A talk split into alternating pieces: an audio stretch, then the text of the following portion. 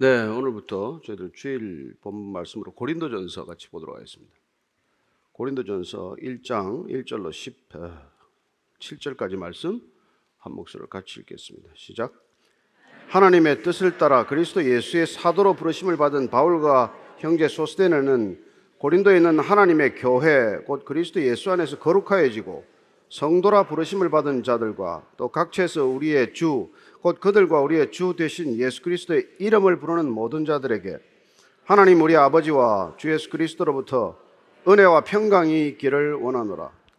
그리스도 예수 안에서 너에게 주신 하나님의 은혜로 말미암아 내가 너희를 위하여 항상 하나님께 감사하노니 이는 너희가 그 안에서 모든 일, 곧 모든 언변과 모든 지식의 풍족함으로 그리스도의 증거가 너희 중에 견고하게 되어 너희가 모든 은사에 부족함이 없이 우리 주 예수 그리스도의 나타나심을 기다림이라. 주께서 너희를 우리 주 예수 그리스도의 날에 책망할 것이 없는 자로 끝까지 견고하게 하시리라. 너희를 불러 그의 아들 예수 그리스도 우리 주와 더불어 교제하게 하시는 하나님은 미쁘시도다. 형제들아, 내가 우리 주 예수 그리스도의 이름으로 너희를 권하노니 모두가 같은 말을 하고 너희 가운데 분쟁이 없이 같은 마음과 같은 뜻으로 온전히 합하라. 내 형제들아, 글로의 지편으로 너희에 대한 말이 내게 들리니 곧 너희 가운데 분쟁이 있다는 것이라.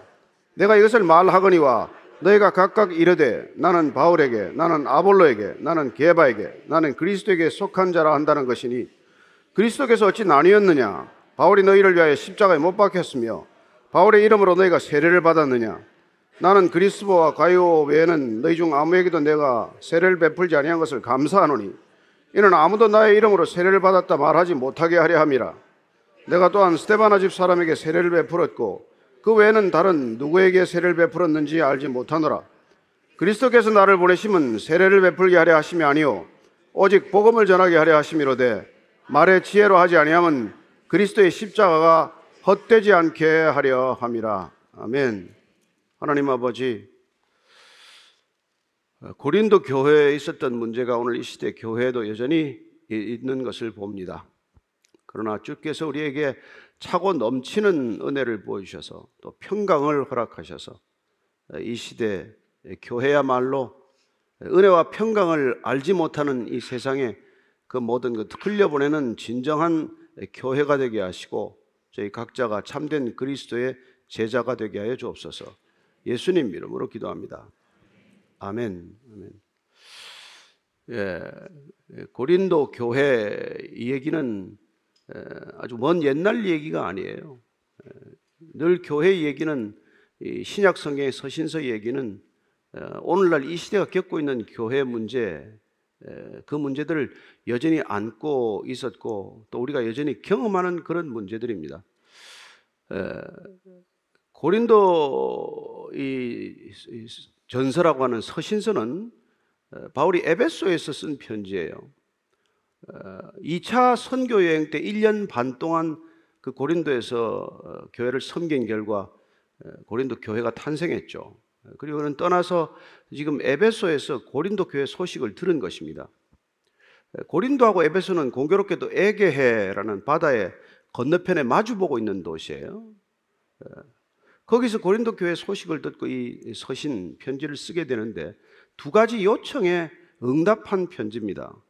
첫째는 고린도 교회를 대표하는 몇몇 사람들이 와서 교회 안에 있는 문제를 꺼내놓고 충고를 부탁한 것, 어떻게 교회 문제를 수습을 해야 될지에 대한 조언을 구했을 때 그 조언에 답한 것이고 또 하나는 미리 이미 전에 받은 편지 속에서 질문한 것에 대한 답변이라는 것입니다. 따라서 교회 실제적인 문제에 대한 사도 바울의 권면이요. 이 시대 교회가 교회의 문제를 어떻게 풀어나가야 할지에 대한 중요한 기준이 되는 것이죠. 1절 말씀 먼저 같이 읽겠습니다. 시작. 하나님의 뜻을 따라 그리스도 예수의 사도로 부르심을 받은 바울과 형제 소스데네는 하나님의 뜻을 따라서 사도로 부름을 받았다는 것입니다. 바울은 자기가 사도라는 것을 이렇게 쓰는데 주저함이 없어요. 뭐 그리낌이 없습니다.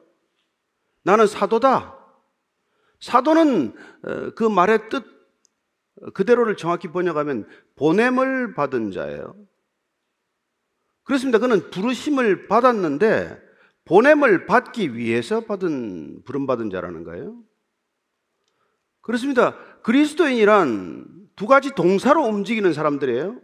오라. 너희는 내게로 오라. 나를 따르라. 내가 너로 사람을 낚는 어부가 되게 하리라. 그래서 오라고 하면 그분께 가는 겁니다.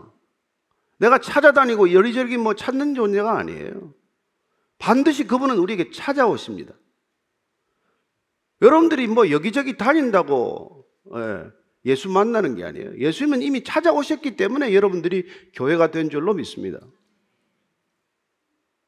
그렇습니다. 그분이 오라고 해야 우리는 그분을 따르게 되는 것이고 가라고 할 때 그분께 순종하고 떠나는 것이 교회 본질이라는 것입니다. 따라서 오라고 할 때 모여서 그분의 제자된 삶의 방식, 십자가를 지는 방식, 십자가를 지고 그분을 따르는 것을 배우게 되는 것이고 가라고 하면은 가서 죽기까지 섬기신 그분의 섬김을 본받아서 죽도록 섬기는 거예요. 바울은 자기가 그렇게 부름을 받았고 그렇게 보냄을 받았다는 것입니다. 하나님의 뜻을 따라서 내 뜻이 아니라 아, 뭐 바울이 왜 그분이 그리스도인이 되려고 마음 먹기나 했습니까? 그가 찾아오신 예수님을 만나서 에, 그는 사도행전 9장 15절에 5절에 무슨 일이 일어났는지를 이렇게 밝히지 않습니까? 같이 읽습니다. 시작. 주께서 이르시되 가라 이 사람은 내 이름을 이방인과 임금들과 이스라엘 자손들에게 전하기 위하여 택한 나의 그릇이라. 왜 내가 바울을 불렀는지 주님께서 친히 말씀하시고 그에게 가라고 명령하셨기 때문에 보냄을 받은 자로서의 사도성, 사도의 정체성, 그는 일생 동안 이 흔들리지 않는 정체성을 가지고 다녔다는 것을 알 수 있습니다. 네가 무슨 예수님을 직접 만났고 직접 내가 예수님의 사사를 받은 적이 있다고 사도라고 하느냐? 그런 데 대해서 그는 흔들리지 않았어요. 그는 분명히 예수님을 만났고 그분의 부르심을 받았고 그분의 보내심을 따라서 그가 여기에 와 있다는 것이죠. 저는 여러분들이 이런 부르심과 보내심의 분명한 정체성을 확인할 때 오늘날도 여전히 교회는 그분이 불러서 모인 사람들이요. 그분이 보내서 흩어지는 사람들이라는 것을 기억하십시오. 모여 있기만 하고 흩어지지 않는 것, 그야말로 재앙을 자초하는 일이에요. 자, 2절입니다. 시작. 그리고 여기 참 1절에 보니까 바울과 형제 소스테네가 나오는데 소스테네가 누군지는 아시죠? 나중에 사도행전 18장에 가면 그의 이름을 한 번 더 알 수 있는데 그는 예, 보면은 그 고린도에서 바울 때문에 폭도들에게 끌려가서 아주 그냥 폭행을 당하고 예수 믿게 된 사람이에요. 그 고린도에 있는 유대인들의 회당 거기서 회당장을 지냈죠. 그러니까 회당의 지도자였지만은 그가 바울을 알게 됨으로써 그는 그리스도인이 될 때 아주 그냥 톡톡히 값을 지불하고 그리스도인이 된 사람이에요. 그럼 여기 왜 처음에 인사말 왜 여기 등장할까요? 바울이 구술한 편지를 지금 받아 적고 있는 형제라는 것을 알 수 있습니다. 지금 인사를 하는데 바울과 형제 소스테네라고 얘기함으로써 이 편지를 바울이 구술하고 소스테네가 받아 적는다는 것을 알 수 있죠. 고대 편지는 늘 수신자와 발신자가 분명했습니다. 예. 발신자는 지금 바울과 형제 소스테네고 수신자는 누굽니까? 2절입니다. 시작. 고린도에 있는 하나님의 교회 곧 그리스도 예수 안에서 거룩하여지고 성도라 부르심을 받은 자들과 또 각처에서 우리의 주 곧 그들과 우리의 주 되신 예수 그리스도의 이름을 부르는 모든 자들 그들이 수신자들이라는 거예요. 하나님의 교회 고린도에 있는 고린도 교회라고 말하지 않습니다. 고린도에 있는 하나님의 교회예요. 따라서 에베소에 있어서 에베소 교회, 고린도에 있어서 고린도 교회라고 우리는 편의상 부르지만 그러나 어디에 있건 하나님의 교회다. 교회는 근본적으로 하나님의 소유다. 이걸 우리가 혼동해서는 안 되는 것이죠. 이 땅에 많은 교회가 있지만 많은 교단과 교파에 속한 교회들이 있지만 그 교회는 교단과 교파에 속한 것이 아니라는 것입니다. 편의상 그 사람들이 관리인으로 예, 행정적인 책임을 다하고 있을지는 몰라도 그 교회 주인은 궁극적으로 하나님이다. 우리는 하나님의 교회다. 교회는 구체적으로 누굽니까? 사람을 말하는 것이죠. 그 사람들은 어떤 사람이에요? 그리스도 예수 안에서 거룩해진 사람들이라고 말합니다. 그리스도 예수 안에 있기 때문에. 여러분, 사도 바울은 예수 안에서를 전체 거의 서신서에서 160배 이상 반복하는 단어예요. 그 바울 신학의 그냥 핵심적인 단어라고도 이 단어를 우리가 픽업할 수 있어요. 그리스도 안에서 그리스도 안에 있음으로써 우리는 세상 속에 속한 자가 아니라 그리스도께 속한 자로 살아가는 자들. 그리하여 세상에 살지만 세상에 속한 자가 아니라 그리스도 안에서 그리스도께 속한 자이기 때문에 본질적으로 우리는 구별된 자. 세상과 같을 수가 없는 자라는 뜻이에요.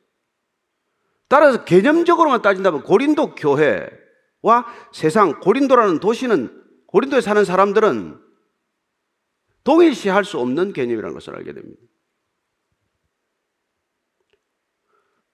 왜냐하면 지금 거룩해진 사람들이라고 말하는데 여러분 고린도 교회는 거룩하고는 정반대의 사람들이 사는 곳이에요. 예. 이 도시는 BC 146년에 철저히 파괴되었다가 46년, 주전 46년에 시저가 재건한 도시예요. 항구로서의 중개 무역이나 이런 무역에 이익이 있다고 보고 재건한 도시여서 굉장히 부가 쌓이면서 음란 그 자체였습니다. 신전만 12개 이상이 있었고 가장 큰 아프로디테 신전이나 예, 아폴로 신전에는 예, 성전 창기들과 남창들이 그곳에 줄곧 들어와서 참배자라고 하는 사람들을 성적으로 충족시키던 그런 도시예요. 따라서 고린도 사람이라는 것은 그냥 죄인들이다 하고 동의어로 쓰였던 곳이에요. 그 고린도라는 도시에 그들과는 구별된 거룩해진 무리가 드러났다는 것입니다. 건물로 드러난 게 아니에요. 고린도 교회, 그것은 뭐 고린도 교회라는 건물이 생겼다는 뜻이 아닙니다. 그런 12개 신전에 버금갈 만한 그런 웅장한 건물이 세워졌다는 게 아니에요. 고린도 사람들과는 본질적으로 본성이 다른 예수 그리스도 안에서 거룩해진 무리가 그 고린도 시의 모습을 드러냈다는 그런 뜻이란 말이죠. 따라서 교회는 여러분 심산유곡에 세워지는 게 아닙니다. 가장 타락한 도시, 도저히 동거할 수 없는 사람들 속에 교회는 존재한다는 것이에요. 있어서는 안 될 곳에 있는 거나 마찬가지죠. 마치 사창가나 마찬가지인 그런 동네에 지금 교회가 들어섰다는 것입니다. 그 성도, 거룩한 무리가 곧 교회라는 거예요. 그래서 고린도 교회란 곧 고린도 성도들을 말하는 것이죠. 그리고 또한 고린도에 있는 사람들뿐만 아니라 우리의 주 대신 예수 그리스도의 이름을 부르는 모든 자들, 그리스도의 이름을 부르는 모든 자들이 다 교회라는 것입니다. 진실로 그리스도의 이름으로 살아가는 자들, 그리스도의 주대심을 인정하고 그리스도의 주대심을 널리 선포하고 그리고 그리스도께 말씀하신 그 말씀대로 살아가고자 하는 거룩한 무리가 곧 교회인데 그들에게 지금 편지를 쓴 거란 말이에요. 자, 그들에게 뭘 우리가 그렇게 살아가려면 여러분 어떻게 살아야 되냐는 말이에요. 그 고린도 같은 도시에서 교회로 산다는 것, 서울 같은 도시에서 그리스도인으로 산다는 것, 바벨론이라는 도시에서 그리스도인으로 산다는 것, 어떻게 그걸 사느냐는 것이죠. 그걸 살기 위해서는 어떻게 우리가 그걸 살아내야 할 것인가에 관한 인사말에 그게 다 들어있어요. 그게 3절입니다. 시작. 하나님 우리 아버지의 주 예수 그리스도로부터 은혜와 평강이 있기를 원하노라. 여러분, 그리스도인을 이 땅 가운데 두신 이유는 타락하고 음란하고 퇴폐하고 도저히 더 이상 존속할 수 없는 그런 도시를 하나님의 도성으로 만들기 위해서 하나님의 사람들을 세웠는데 그들이 뭘로 서 있어야 되냐는 말이죠. 그들이 무슨 힘을 가지고 이 세상 속에 서 있을 수 있냐는 것입니다. 마치 우리가 이 세상에 두 다리를 뻗치고 있을래 할두 다리와 같은 것이 은혜와 평강이라고 말하는 것이죠. 따라서 이 은혜와 평강은 이 세상에 있는 게 아니에요. 이 세상에 은혜와 평강이 있으면 주님께서 더 주실 이유가 뭡니까? 네.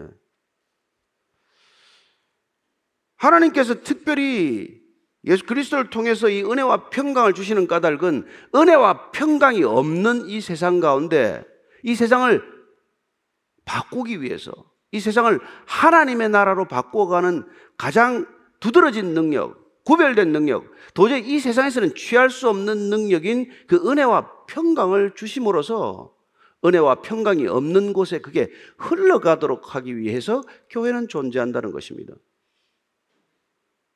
따라 저와 여러분들이 교회에서 은혜와 평강을 누리지 않고 세상에 나가서 이 은혜와 평강을 어떻게 전할 수 있습니까? 교회란 뭐 하는 곳이에요? 은혜가 넘쳐야 하는 곳입니다. 예배 왜 드립니까? 은혜가 차고 넘치는 것을 경험하는 것이 예배예요. 세상이 못 주는 은혜, 오직 위의 것을 생각하고 위로부터 부어지는 이 은혜를 받아야 여러분은 은혜 없는 곳에 가셔서 살아낼 수가 있다 이 말이에요. 그럼 여러분이 사는 곳에서 은혜를 도시 요구할 수 있습니까? 여러분이 은혜를 끼치고 그 은혜를 되, 되갚을 달라고 얘기할 수 있습니까? 그런 요구 못 합니다. 저와 여러분들은 오로지 일방적으로 여기서 받아서 일방적으로 흘려보낼 수 있을 뿐이에요. 은혜는 위에서 아래로 내려가는 것, 높은 곳에서 낮은 곳으로 흘러갈 수만 있을 뿐입니다. 따라서 우리가 은혜와 평강을 받고는 이 세상 가운데 은혜와 평강이 없는 곳에 가서 흘려보낼 뿐이지 거기 가서 은혜와 평강을 되갚으라고 요구할 수는 없는 거란 말이죠. 그러므로 우리는 여기서 듬뿍 받지 않으면 날마다 받지 않으면 차고 넘치게 받지 않으면 세상에서 그리스도인으로 살 수 없다는 것을 뜻한단 말이에요. 여러분 고린도라는 뜻과 고린도 사람이라는 뜻과 성도라는 뜻은 양립이 불가능한 개념이에요. 함께 있을 수가 없는 개념이에요. 근데 왜 하나님께서는 함께 있도록 하셨습니까? 그분이 죄인들을 구하는 방식으로 이 땅에 성막을 주셨고 가나안 땅에 들어왔을 때는 성, 성전을 허락하셨고 신약 시대는 교회를 허락하심으로 죄와 타락으로 멸망할 수밖에 없는 이 세상 가운데 은혜와 평강으로 그들을 구원코자 하는 그분의 놀라운 섭리, 신비한 계획에 따라서 이 땅에 교회가 존재하게 되었다는 것입니다. 따라서 저와 여러분들이 은혜와 평강이 넘치지 않으면 세상에 나가서 그리스도로 살 수도 없을 뿐만 아니라 세상이 달라질 일도 전혀 없다는 것입니다. 또한 세상이 교회 안으로 물밀듯 밀려 들어오면 이 교회는 이 땅 가운데 있으나마나한 존재가 되고 마는 것이죠. 따라서 오직 우리는 은혜라는 것, 이 은혜를 교회에서 차고 넘치게 경험해야 한다는 것입니다. 여러분들 은혜 받지 않고 어디 가서도 그리스도인으로 존재할 수는 없는 것이죠. 따라서 은혜와 평강이란 그리스도인의 존재 양식이에요. 혁명적인 존재 방식입니다.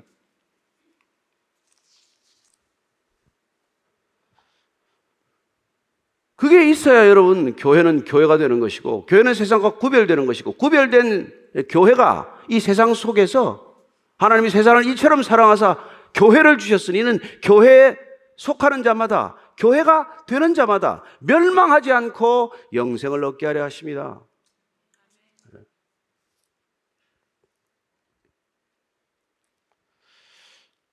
그래서 바울의 인사말에 그 짧은 인사말 속에서 그는 그리스도인 전부를 지금 다 설명하고 있는 것이죠. 4절부터 7절까지 그가 이 그리스도 저기 저 고린도 있는 성도들에게 감사의 또 인사를 전하는데 뭘 가지고 감사하는지를 한번 보겠습니다. 4절부터 7절까지 시작. 그리스도 예수 안에서 너에게 주신 하나님의 은혜로 말미암아 내가 너희를 위하여 항상 하나님께 감사하노니 이는 너희가 그 안에서 모든 일 곧 모든 언변과 모든 지식의 풍족함으로 그리스도의 증거가 너희 중에 견고하게 되어 너희의 모든 은사에 부족함이 없이 우리 주 예수 그리스도의 나타나심을 기다림이라. 여러분 예수 안에서 고린도 교회에 주신 하나님의 은혜로 말미암아서 항상 하나님께 감사한다고 말합니다. 이게 그리스도인이 감사하는 방식이에요. 저와 여러분들이 은혜 받아서 감사하죠. 그러나 그리스도인은 형제 자매들이 받는 은혜에 대해서도 감사할 줄 아는 존재다 이 말입니다. 그죠?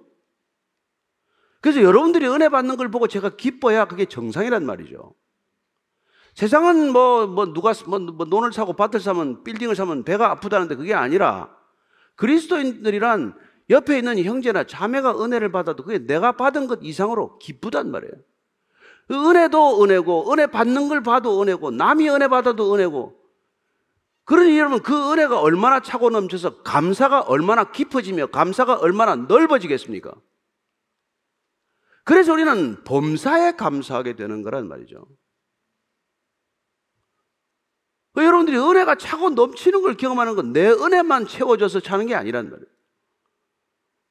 여러분이 옆에 있는 이 그리스도인들, 형제 자매들, 그 지금 바울은 지금 뭘 가지고 감사하다고 말하는 거예요? 그 그린 그 고린도 교회 성도들이 여러 가지 이 은사들이 나타났다고 말합니다.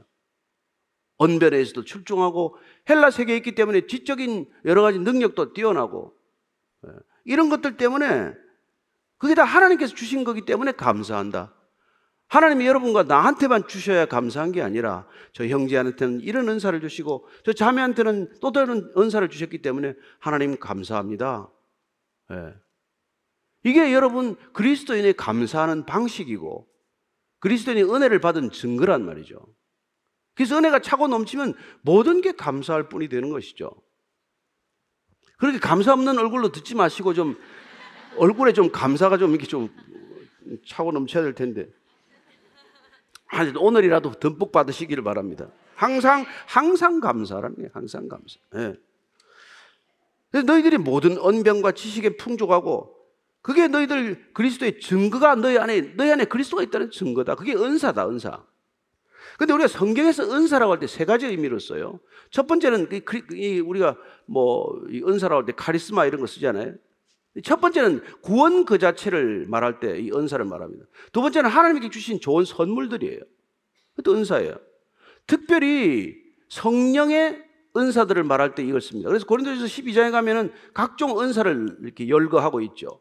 예, 여러분들이 예수 믿으면서 여러분들이 교회 덕을 위해서 특별히 하나님께서 주시는 그런 예, 은사들, 그런 재능들, 예, 뭐, 뭐, 병고침의 은사라든지 방언의 은사라든지 그런 여러 가지 구제의 은사나 권면의 은사나 무슨 말씀의 은사나 이런 은사들이 나타난단 말이죠.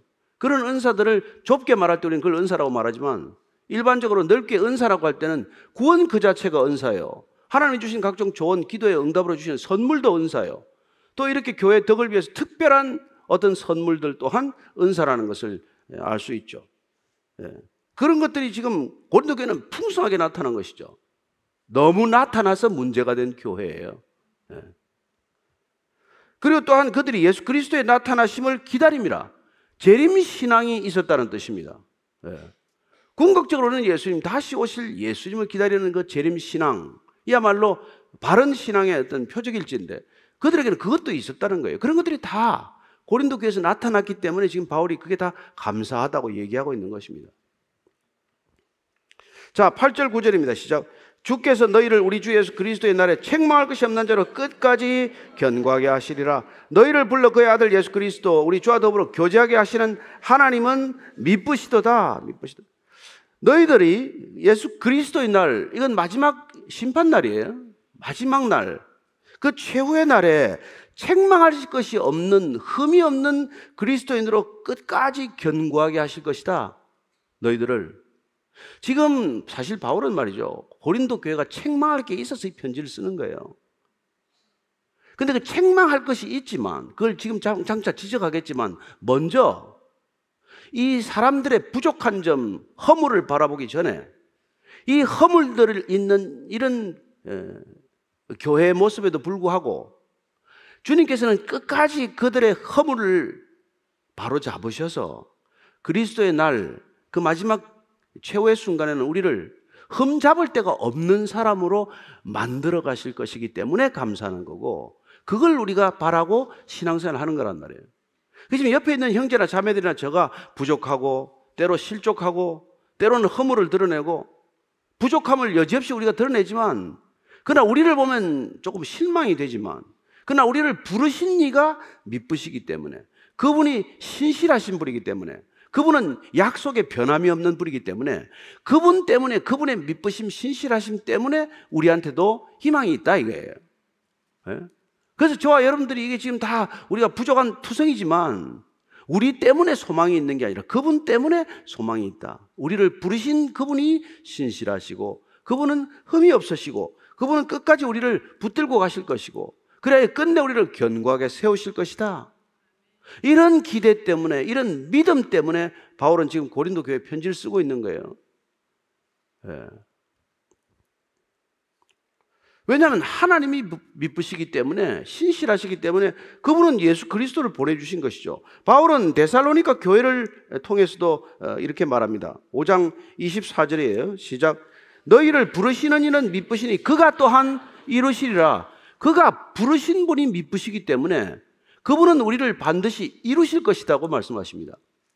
그분은 우리를 구원을 위해서 부르셨어요. 우리는 구원 받았습니다. 그러나 그분은 미쁘시고 신실하시고 전능하시기 때문에 우리를 날마다 구원을 이루어가는 놀라운 경험을 하게 하신단 말이에요. 그래서 날마다 우리는 구원을 경험하는 사람들이 되는 것이죠. 그리고 그분은 신실하시기 때문에 약속하셨기 때문에 우리를 마지막에 구원을 완성하실 것이다. 이걸 우리는 믿고 따르는 것이죠. 그래서 히브리스 기자는 우리가 어떻게 예, 이룰 것인지를 이렇게 말합니다. 히브리서 6장 17절 말씀입니다. 시작. 하나님은 약속을 기업으로 받는 자들에게 그 뜻이 변하지 아니함을 충분히 나타내시려고 그 일을 맹세로 보증하셨나니 그리스도는 저와 여러분들의 yes라는 보증인 줄로 믿습니다. 예. 그분을 보내주신 것 자체가 하나님의 맹세고 그분의 섭리의 실현이고 약속의 실현 아닙니까? 그래서 저와 여러분이 무슨 업적이 있고 뭘 대단한 걸 신앙생활 하면서 뭘 드러내서 이루었기 때문에 예. 뭐 우리가 대단한 사람이 아니라 우리를 부르신 이가 위대하신 분이고 우리를 날마다 빚어가시는 분이 신실하신 분이고 우리를 끝내 구원의 완성에 이르게 하실 분이 언약으로 우리에게 약속하셨기 때문에 우리는 그분 때문에 옆에 있는 형제와 자매를 사랑한다 이 말이죠. 냄새도 나고 그냥 뭐 웬만하면 안 보고 지냈으면 하지만 그런 생각이 들 때도 여러분들이 하나님을 믿으신다면 예, 그 연약함을 여러분들이 감싸 안고 가게 될 수 있을 줄로 믿습니다. 바울이 그런 마음을 가졌기 때문에 고린도에 지금 문제가 투성이지만 사실은 뭐 하나님의 뭐 마지막 날에까지 너희들을 견고하게 세울 것이다. 이런 인사말을 하지만 속은 지금 쓰리단 말이에요. 예, 속은 지금 화가 나 있어요, 조금. 실망이 되어 있는 거란 말이죠. 예, 그럼에도 불구하고 하나님을 믿기 때문에 그는 이렇게 지금 계속하고 있는 것이죠. 10절 11절입니다. 시작. 형제들아 내가 우리 주 예수 그리스도의 이름으로 너희를 권하노니 모두가 같은 말을 하고 너희 가운데 분쟁이 없이 같은 마음과 같은 뜻으로 온전히 합하라. 형제들아 바울이 지금 사도 바울이 지금 형제들이라고 부르는 거예요. 그 싸움 싸움 박질 해가지고 지금 교회가 깨질 위기에 있는데 그 사람들 지금 형제라고 부르고 싶겠습니까? 예. 그러나 형제들아, 여러분 형제들이기 때문에 나무랄 수 있고 형제들이기 때문에 싫은 소리 할 수 있고 형제들이기 때문에 권면할 수 있는 겁니다. 진짜 형제 자매기 때문에 우리가 조언할 수 있는 거예요, 그죠? 왜요? 안 됩니까? 예. 할 수 있는 거란 말이죠. 지금 너희 이름으로 지금 예, 그리스도의 이름으로 너희께 권하는데 모두가 같은 말을 하고 너희 가운데 분장이 분쟁이 없이 같은 마음과 같은 뜻으로 오절히 합하라. 이 얘기가 지금 핵심. 이 얘기 하려고 지금 인사말이 길어진 거죠. 왜냐하면 지금 같은 말을 안 하기 때문에 지금 생긴 거다. 여러분 바벨탑 심판이 뭐예요? 바벨탑 심판. 언어를 혼잡하게 한 것이죠. 그래서 어떻게 된 거예요? 소통이 불가능해진 것이죠. 바벨탑 심판이죠. 언어가 혼잡해지고 소통이 불가능해진 게 심판이라면은 그러면 오순절에 성령 강림 사건으로 우리에게 교회가 탄생하고 그리고 우리에게 구원이 주어진 것은 뭡니까? 언어가 하나 되는 사건이에요. 같은 말을 모두가 같은 말을 하게 되는 것입니다. 비로소 소통이 이루어지는 것이죠. 오해가 사라진 것입니다. 오해가 없기 때문에 분쟁과 다툼이 사라졌다는 뜻이에요. 그게 여러분 교회가 이 땅에 존재하게 된 이유고 교회가 존재하는 방식이라고 말해주고 있는 것이죠. 예. 교회는 같은 말을 쓰는 사람들이에요. 왜 우리가 성경만 읽습니까? 성경의 언어가 우리를 모두 다 한 언어 쓰는 사람들로 만들기 때문에 그런 거란 말이죠. 예. 온전히 우리가 같은 말을 하게 되고 그러면 같은 마음이 되고 같은 뜻이 되고 그리스도의 마음, 그리스도의 뜻이 되었을 때 교회는 예, 자연스럽게 연합하는 예, 하나가 되는 일치되는 공동체가 되는 것이죠. 예. 그런 놀라운 일이 일어난다는 것입니다. 그래야 할, 그래야 마땅하다는 것이죠. 우리가 교회라는 게. 그래서 에베소서 2장 21절, 22절을 보면은 우리가 교회가 되었다는 것은 무슨 뜻인지를 이렇게 다시 한번 밝혀주고 있습니다. 같이 읽습니다. 시작. 그의 안에서 건물마다 서로 연결하여 주 안에서 성전이 되어가고 너희도 성령 안에서 하나님이 거하실 처소가 되기 위하여 그리스도 예수 안에서 함께 지어져 가느니라. 우리는 눈에 보이는 성전, 건물, 이런 것들을 성전이라고 하지 않습니다.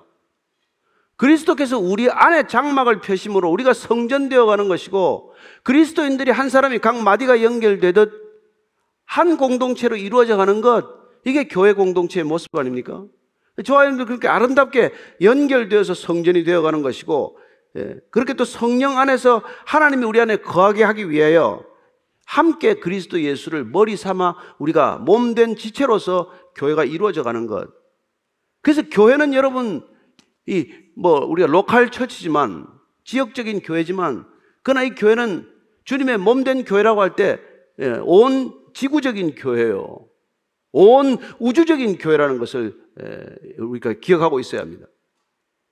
이 교회란 단순히 우리가 이, 이 지상에만 있는 교회가 아니라는 것.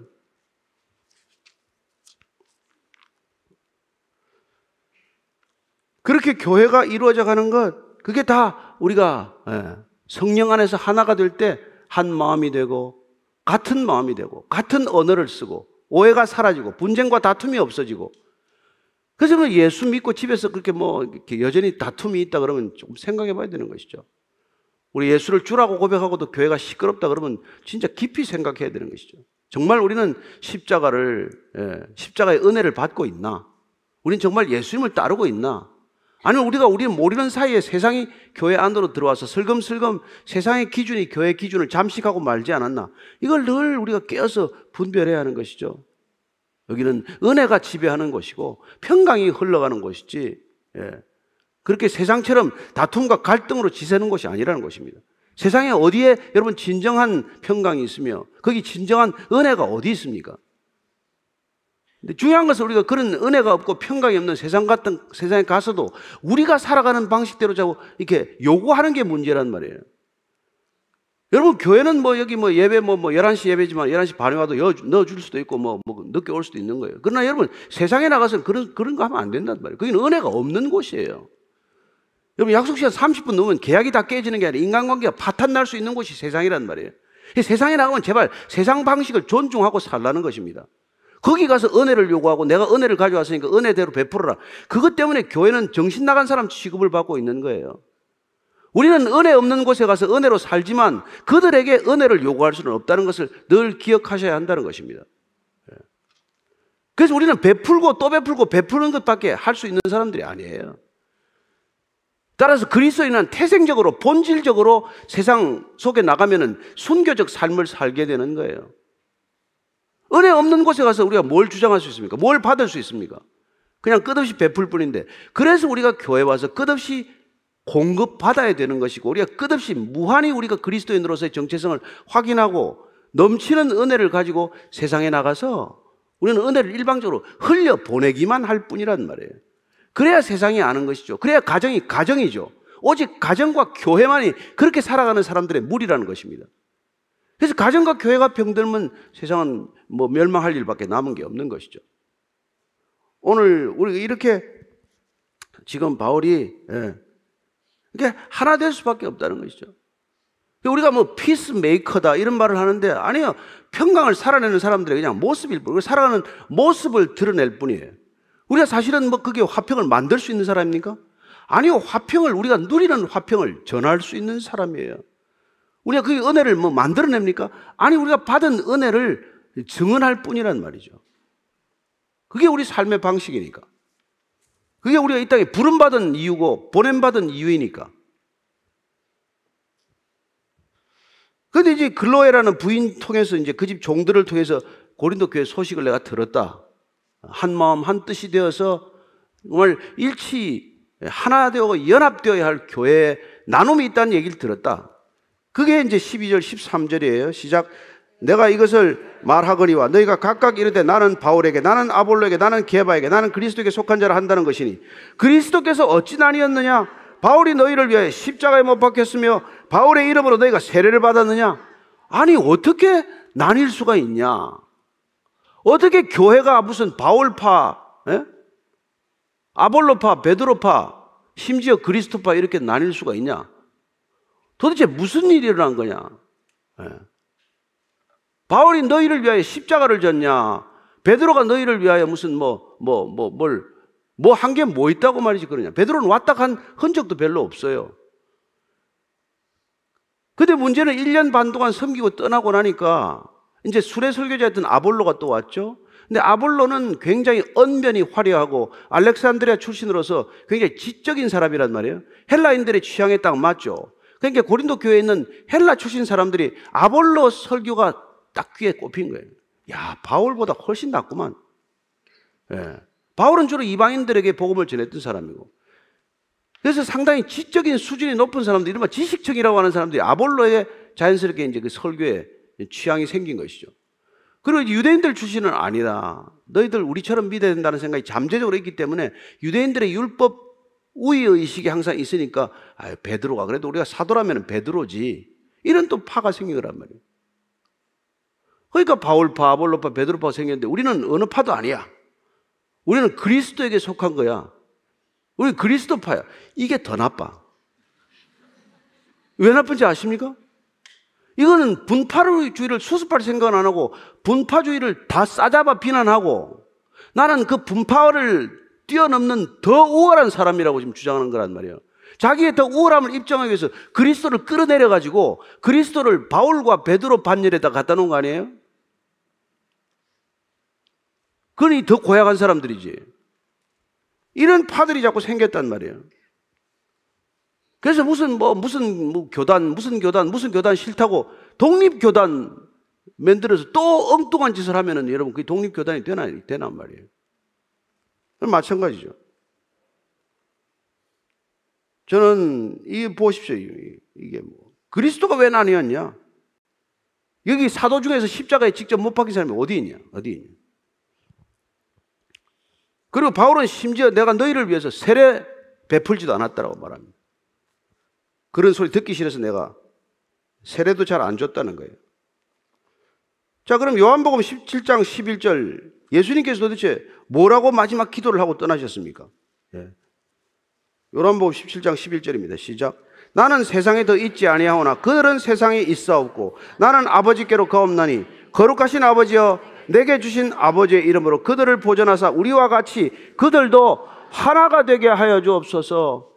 십자가 지기 직전까지 드린 대제사장의 기도를 통해서 주님께서는 제발 저들도 우리가 하나인 것 같이 하나가 되게 해 주시옵소서. 그렇게 기도하고 떠났는데 정작 교회가 모습을 드러냈는데 이런 예, 분파가 생기고 자꾸 나뉘어졌다는 소식이 얼마나 바울의 가슴을 아프게 했겠냐 이 말이죠.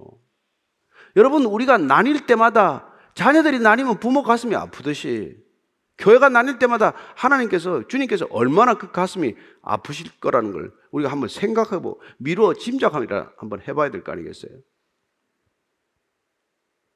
그래서 내가 내가 바울에게 속한 사람이다 이런 소리 안 들으려고 내가 세례도 안 줬다 그 얘기하는 거예요.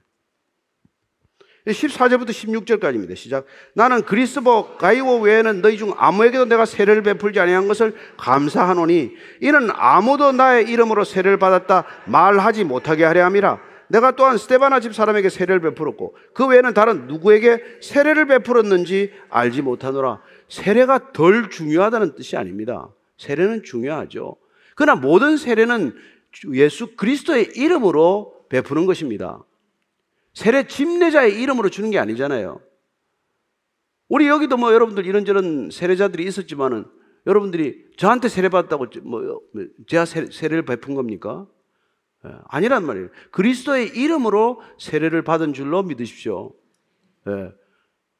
정말 사람들은 주의 주님께서는 주의 종을 통해서 세례를 베푸실 때 특히 이 사람한테 뭐 권능을 많이 주고 저 사람한테 권능을 적게 줘서 이분한테 받으면 세례 받는 순간 성령 세례가 임하고 뭐 이런 착각하지 마세요. 저는 여러분들이 정말 세례 받고자 하는 마음이 들면 예, 가능한 빠른 시간 안에 예, 목회자 도움을 받으셔서 세례 받는 게 낫지. 언제 뭐 뭐 조모 씨는 언제 세례 베푼다더냐 그런 거 안 하기로 했어요. 내가 안 하기로. 이 고린도전서 준비하면서 안 하기로 했어요. 바울도 안 하는데 내가 하려니까. 그래서 여러분들이 누구에게 세례받았건 예수 그리스도의 이름으로 세례받은 줄로 믿습니다. 예. 그래서 자기가 세례를 안 부르 두 사람밖에 안 줬다고 하다가 가만 보니까 한 사람 더 생각이 났어요. 그리스부와 가이오 외에는 안 줬다 그랬다가 아 스테바나 집 사람들은 그 사람들 종들까지 내가 식구들 다 준 적이 있어요. 그러나 그 이외에는 내가 안 주려고 애를 썼다는 거예요. 이 바울의 심정이 이해가 됩니까? 네. 난 누구에게도 다른 사람 세를 베풀었는지 알지 못한다. 아, 참. 이게 사도 바울의 정말 놀라운 통찰과 그리고 그의 결단과 그의 믿음이에요. 네. 참. 그러나 17절 이렇게 결론을 맺는 것입니다. 시작. 그리스도께서 나를 보내심은 세례를 베풀게 하려 하심이 아니요 오직 복음을 전하게 하려 하심이로되 말의 지혜로 하지 아니하면 그리스도의 십자가가 헛되지 않게 하려 하심이라. 아, 이게 바울의 진심이에요. 바울의 진심. 내가 세례 뭐 다 줄 수도 있죠. 뭐 사람 몇 명이나 된다고 안 할 수, 안 하겠습니까? 뭐 얼마나 세례를 받겠어요? 뭐, 뭐, 뭐, 천 명입니까? 만 명입니까? 얼마든지 세례 베풀 수 있지만, 세례를 그가 직접 베풀지 않은 것. 이런 것들 다 자기를 드러내지 않고자 하는 그런 마음이라는 거예요. 그리고 심지어 지금 뭐 바울파, 베드로파가 이렇게 나눠졌지만 그가 설교를 할 때도 그가 화려한 수사를 모르고 수사학적인 뭐 이게 몰라서가 아니라 그는 오직 복음이 전해지는 것이 우선이기 때문에 예. 그리스도가 드러나는 게 우선이기 때문에 사람이 드러나는 게 우선이 아니기 때문에 예. 그래서 그는 내가 화려한 말로 하지 않았다는 거예요. 말의 지혜로 복음을 전하지 않았다는 것입니다. 여러분 똑똑한 사람들한테는 뭐 좀 더 논리적으로 얘기하고 조금 더 지적으로 얘기 알아듣지 않겠어요? 그러나 그렇게 하려고 본인은 의식적으로 애를 쓰지 않았다는 거예요. 그냥 예수가 그리스도다. 예수가 메시아다. 여러분 성교하러 가가지고 딱 한마디면 전도됩니다. 예수님이 당신을 사랑하십니다. 그러면 믿어요. 실제로 그렇게 예수 믿는 사람이 있습니다. 예수님이 당신 죄를 다 용서하셨습니다. 그 한마디로 예수 믿는 사람이 있어요. 안 믿을 사람은 여러분이 백마디, 천마디도 안 믿는 것이고, 믿도록 준비된 사람, 하나님께서 그 마음을 열어준 사람, 여러분이 기도하고 기다린 사람, 그런 사람은 한마디로 여러분, 여러분 예수 믿는 거예요. 무슨 우리의 말이 화려하고 우리의 논리가 정연해서 예수 믿는 거, 그, 그렇지 않습니다. 사도 바울이 그걸 알았기 때문에, 예. 본인이 예수님의 논리학으로 설득이 됐습니까? 무슨, 뭐 자기가, 예. 무슨 뭐, 뭐 스테반한테 설전을 했습니까? 본인이 예수님 만나서 믿게 된 것이고 예수님께서 부르셔서 그냥 예, 간 거란 말이에요. 그래서 그는 말의 지혜로 하지 않겠다. 내가 말의 지혜로 한다면 보십시오. 그리스도의 십자가가 헛되게 된다는 거예요. 우리가 자칫 잘못 설교해가지고 설교가 너무 현란해가지고 여러분들이 설교만 기억이 되고 특별히 설교 중에 예화만 기억이 된다면 그리스도의 십자가는 오간되고 그리스도 십자가의 능력으로 구원받아야 되는데 여러분들은 구원에 이르지 못하는 그래 십자가를 헛되게 만드는 일이 되고 마는 것이다. 따라서 오늘날 저 같은 사람들이 자칫 잘못하면 예, 하나님의 영광을 가리거나 우리의 무슨 너무 준비를 많이 한 설교 때문에 예?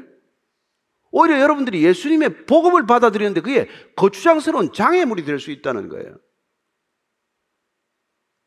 여러분들이 이 말씀을 저와 같이 받았다면 우리가 예수 전하는데 두려워할 이유도 없고 담대하게 기도하고 뭐 화려하게 뭐, 뭐, 뭐, 뭐 얘기를 준비할 게 아니라 정말 우리 진심과 우리의 모든 마음과 뜻을 담아서 하나님의 마음을 전하면 된단 말이에요. 하나님 정말 당신을 사랑하십니다. 네.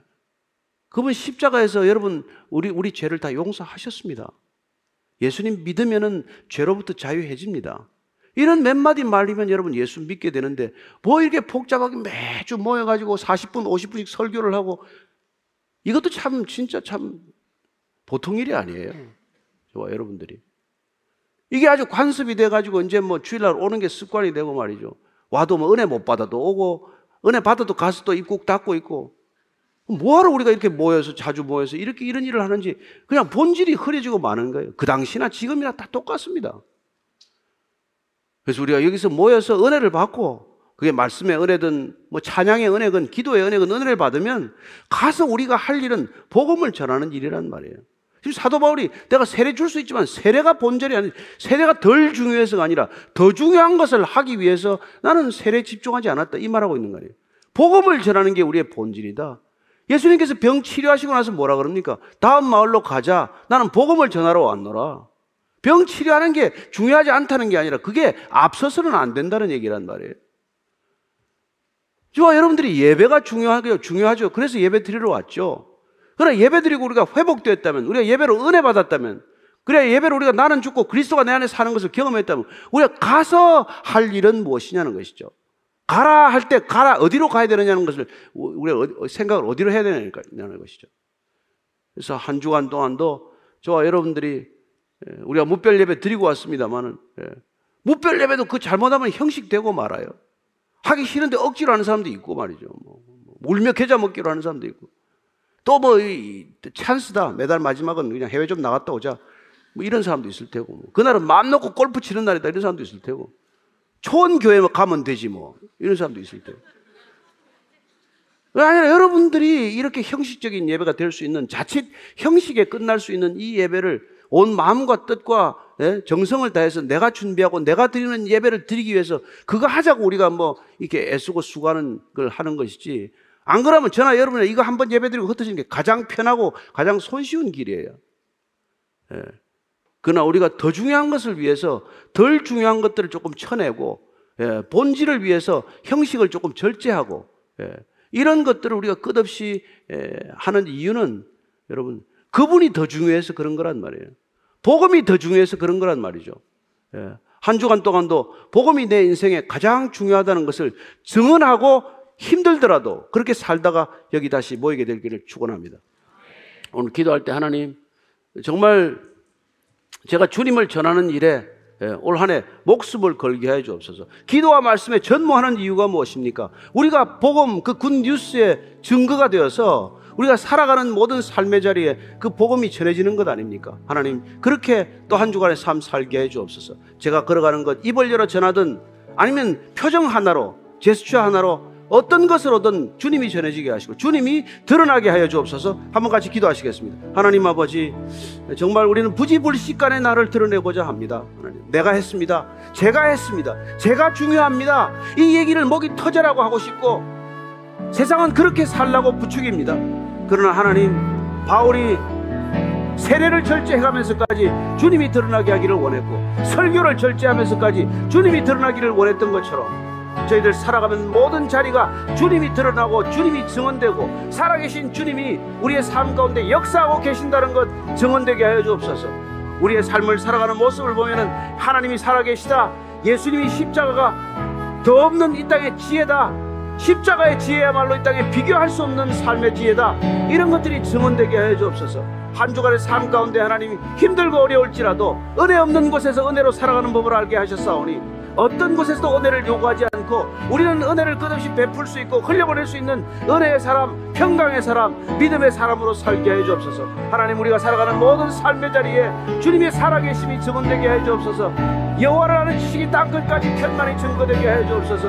하나님 한 주간의 삶 가운데 그런 은혜가 넘치게 해 주옵소서. 하나님 힘들고 어렵고 낙심하고 좌절하고 포기하고 싶을지라도 주님의 은혜가 너무 커서 다시 한번 일어나 무릎에 관절에 힘을 얻고 일어나 뛰며 걸으며 외치며 주님을 증거하는 한 주간의 삶이 되게 하여 주시옵소서.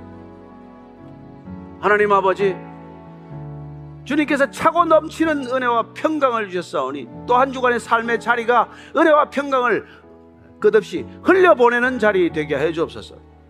메말라 광야 같은 곳이지만은 주님의 은혜가 흐르면은 사막에 강이 생기고 광야에 초원이 될 줄로 믿습니다. 하나님 우리의 가정과 교회에서 받은 이 은혜와 놀라운 평강을 은혜와 평강이 모르는 세상 가운데 생명으로 증거되게 하시고 그리스도의 향기로 증언되게 하여 주옵소서. 예수님 이름으로 기도합니다. 아멘.